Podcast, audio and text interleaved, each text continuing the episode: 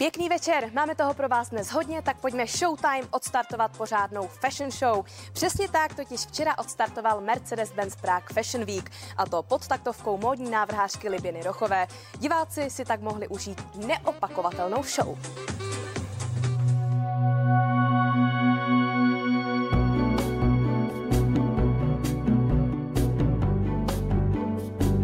Vždycky mám ráda symbiózu vlastně módy nositelné. Samozřejmě dělám i, kreace a kreativní věci a výtvarny, ale vlastně to propojení toho výtvarného světa s oděvem. Název se jmenuje Jestli ptáci vidí barvy. Byli jsme v horách, eh, v hudbě, v muzice byl, se mohli slyšet uh, taky ptáky a vlastně byly to barevné hory a z těch, z těch se vylupovali vlastně tanečnice. Za takzvanými barevnými horami stojí Liběny letitý spolupracovník Jan Činčera. Jsem ho poprosila, aby namaloval ty 260 metrů čtverečních papíru pomalovaného, takže to je mnoho dnů. A je to v barvách vlastně té kolekce, jsou to velury, velury šaty, vlastně nositelná kolekce na příští léto. Jsem člověk, který vždy vidí sklenici poloplnou. Navíc si myslím, že těch negativních zpráv bylo za poslední dobu víc než dost. A proto by mě zajímalo, co vám korona dala. Hodně jsem si toho uvědomila sama o sobě. Vyrostla jsem jako člověk, jako režisér a, a Hodně, opravdu. Trošku jsem našel podle mě balans, který mi možná začínal trošku ujíždět, tak jsem vlastně rád za to, že jsem si ho znovu nastavil. Takže mě, mě to tak nějak jako, mě přišlo, že jsem trošku dospěl díky koroně, tomu tak říkám, že jsem si uvědomil, uvědomil, co, co chci. Tímto považuji Fashion Week za úspěšně zahájený a teď už se podívejte na první várku módy ze sobotního přehlídkového mola.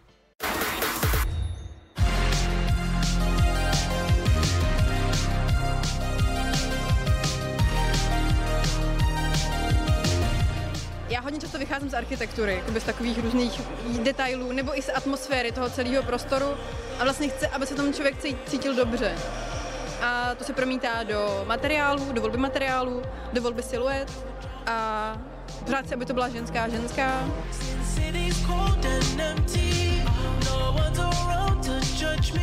Já jsem vycházela z uměleckého směru Informel, podle tohoto uměleckého směru, který je abstraktní, eh, vychází z automatismu a z mojich jakoby niterných pocitů, jsem intuitivně namalovala obraz, ze kterého to všechno vzniklo. Po přehlídce Daniely Peškové a Denisy Dovala následovala přehlídka Zdeňky Imreceové. Čím ta se inspirovala, budete se divit. Při tvorbě kolekce ji totiž ovlivnil nábytek, konkrétně jeho čalounění.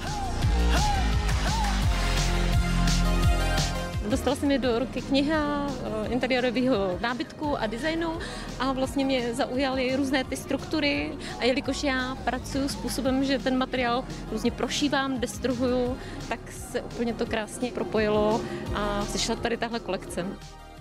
Kdo z vás nehřeší v jídle? U mě je to třeba tak, že mám problém se zakousnout do salátu, ale do takového dobrýho, šťavnatého burgeru mňam. Tomu prostě odolat nemůžu. A neodolali ani herci ze Slunečné. Tady na výstavišti je už od rána velmi rušno. Nechybí více než 40 stánků z hamburgery, legendární americké motorky, charitativní koncert pro 10 milionů. A poslední zastávku tady má i slunečný autobus, který přivezl herečky z oblíbeného seriálu. My jsme přijeli dneska se slunečným autobusem, přijeli jsme na úplně skvělou akci na výstaviště, kde tady jsou. Můžeme si dát dobrý burgera, můžeme se podívat na skvělé motorky, protože moje rodina v podstatě jsou skoro všichni motorkáři, takže je nám to docela blízký. Mám tady dcerku Laru, který je 8, tak tady procházíme stánečky a jdeme se jeden z posledních dnů, si myslíme letních, se jdeme pobavit a udělat si hezkou sobotu. Dnes si návštěvníci Burgerfestu mohou užít nabitý program až do půlnoci a zítra ještě po celý den. Kristýna Beranová, CNN Prima News. Ivana Gotová poprvé od smrti manžela vyrazila do společnosti. Pátek byla na koncertu kapely Krištof, který částečně sdílela na novém účtu, který informuje o všem, co je spojené s odkazem Karla Gota. Na sociální síti zároveň uvedla, že autobiografie o Karlově životě vyjde místo podzimu až v březnu příštího roku. Knihu chce prý dotáhnout obrazově i graficky do takové podoby, se kterou by se její manžel stotožnil a byl spokojen do posledního detailu. Láďa Hruška nás se svými vychytávkami překvapuje už pátou sezónou. Diváci se tak, mohou, se tak mohou těšit každou neděli na speciální díly. Přes léto se Láďa Hruška věnoval hlavně posledním dodělávkám v novém domě. Na baráku je práce dost, ale už to jsou takové maličkosti, třeba pode mnou praskla jenom postel, takže... takže... Co jsi tam dělal? No právě, že nic. právě, že nic a vedle mě ležel pes, takže ten, ten, ten celek víc než já, ale e, tomu už se smějeme, takže v pohodě. Pak už se ale král kutilů vrhnul zpátky do práce a jel natáčet první speciální díl. Ten se věnuje vínu, no tak jsme ho strávili kde jinde než na Moravě, takže tam je krásně, e, takže opravdu jsme si to užili všichni. Láďa si život bez svých vychytávek ani nedokáže představit. Já jsem asi divný, ale jako já se do práce těším. Jo. Já někdy se už nemůžu ani e, dočkat, dospat a ten každý den v práci nebo minutu si opravdu užívám a jdeme na to. Startuje další série. Prý budou i nové rubriky nebo nějaká nová rubrika? Dostáváme nebo dostávám spoustu dopisů, eh, kdy se lidé chlubí, co doma ukutili, uvařili.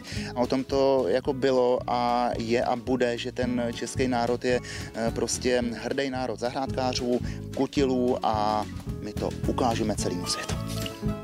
Když si zpěvačka Marta Jandová s manželem Mírou najdou nějakou tu chvilku jen pro sebe, tak je to vždycky velká romantika. A to dokonce i po devíti letech manželství.